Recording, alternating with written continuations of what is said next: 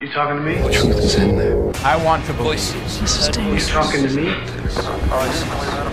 Voices. Heard voices. President Kennedy died Conspiracy at theory. 1 p.m. Well, I'm the only one here. Here's Johnny.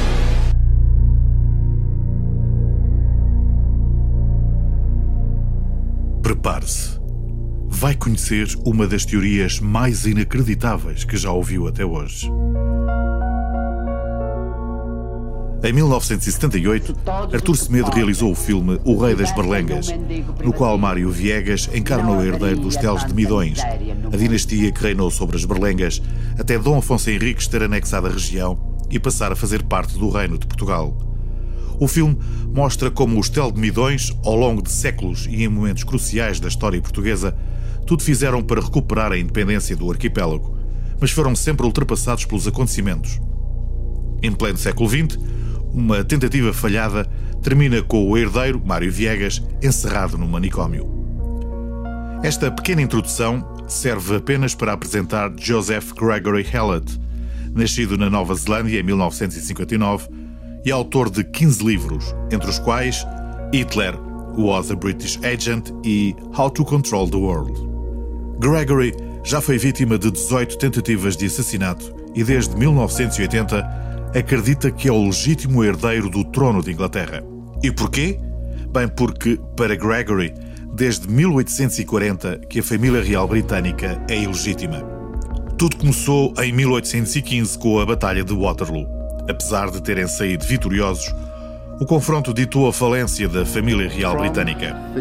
A partir dessa data, passou a ser financiada pela família Rothschild, que em troca exigiram direitos de reprodução, ou seja, passaram a ter o exclusivo da reprodução da família real britânica desde 1819 até 2019.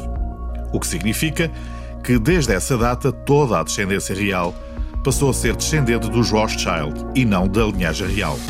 Joseph Hallett apresenta documentos legais e não hesita em afirmar que o rei Jorge V de Inglaterra era filho de Alexandre III da Rússia e Isabel II foi gerada por inseminação artificial por Winston Churchill, que na verdade era filho ilegítimo do rei Eduardo VII, que por sua vez também era ilegítimo. Desde a Rainha Vitória até agora, todos os soberanos são ilegítimos, 23 no total.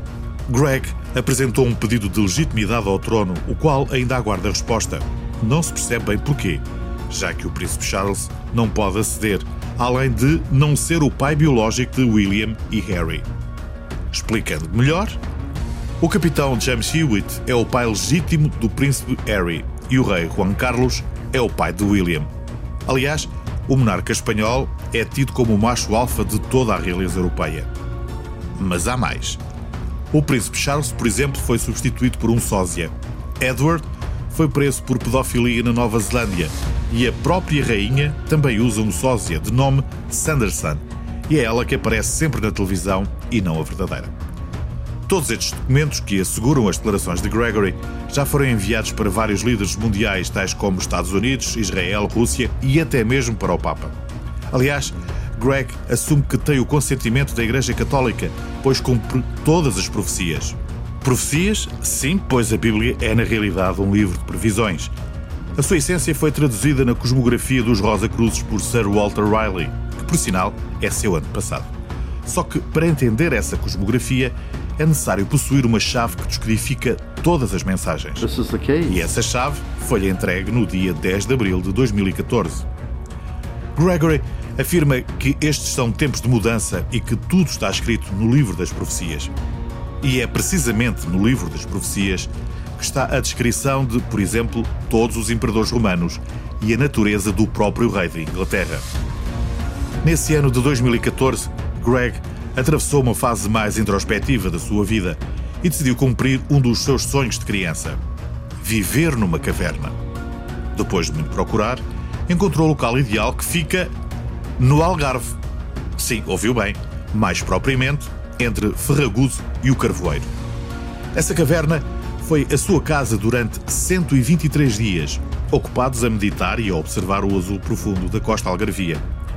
Acontece que esta caverna tinha alguns sinais muito particulares, a começar por uma inscrição numa pedra feita pelo próprio Walter Riley, com o nome King.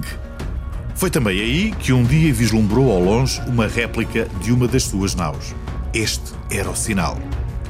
Depois bastou juntar um mais um e perceber que esta caverna e este sinal também eles faziam parte das previsões da Bíblia e que ele tinha sido indicado como o legítimo rei de Inglaterra. Gregory era agora o detentor do grande segredo proibido. A família real britânica é ilegítima. Se pensa que já ouviu tudo, espere porque há mais. Através de entidades divinas, Gregory Hallett recebeu nessa mesma caverna a revelação de que, afinal, e contrariamente ao que a religião católica diz, não existiu apenas um, mas sim dois Jesus. Eram primos, viveram em Estói, no Algarve, no Palácio Carvalhal, e foi aí, antes de se separarem, que escreveram o livro do Apocalipse. Já agora, todo o Algarve era conhecido como o Grande Jardim, daí a tradução All Garden. Aliás, segundo Gregory, a explicação para tudo o que vivenciamos está na Bíblia. Guerras, revoluções sociais e políticas e, obviamente, a pandemia provocada pela Covid. Como não podia deixar de ser, Gregory defende que o plano de vacinação contempla a inclusão de microchips nas vacinas para que assim se possa controlar a população mundial através das torres 5G. No futuro, quando a rede for ativada em todo o mundo, será enviado um sinal durante a noite enquanto estamos a dormir. Sinal esse que visa reequilibrar o organismo para que estejamos sempre a agir de acordo com ordens superiores. Gregory acredita que estamos a viver uma nova era e que ele faz parte deste novo paradigma. Mas há mais. No dia 29 de fevereiro de 2012, Gregory recebe uma espada, a qual é apresentada como sendo uma das duas maiores espadas do mundo, sendo a primeira a que Moisés empunhava. Como o profeta segurava não uma espada na verdadeira acessão da palavra, mas sim um cajado, então Gregory possui de facto a maior das espadas. Essa espada pertencia a Carlos Eduardo, Duque de Saxe-Coburg, neto da Rainha Vitória, e é, na verdade, a espada do rei de Inglaterra. Foi então dito que teria que ir até ao castelo de Morris, missão que é completada no dia 1 de março, numa noite memorável, pois foi aí que foi entronizado cavaleiro, o último e derradeiro passo antes de subir ao trono. No dia 9 de julho do ano passado, Joseph Gregory Hallett assinou perante algumas dezenas de testemunhas a declaração final de assunção do trono da Grã-Bretanha. O documento foi entregue na Common Law Courts. Gregory Hallett sente que tem um desígnio: unir os povos de todas as nações. Um pouco por toda a internet não faltam as páginas que refutam ponto por ponto toda a narrativa de Gregory, tal como também são abundantes os vídeos e as páginas de quem o defende. A todas elas responde simplesmente: O destino é uma sucessão de quedas. Só precisamos de ter a força suficiente para nos levantarmos e podermos continuar. E quanto mais importante é o destino, maiores as quedas. Fantástico, não?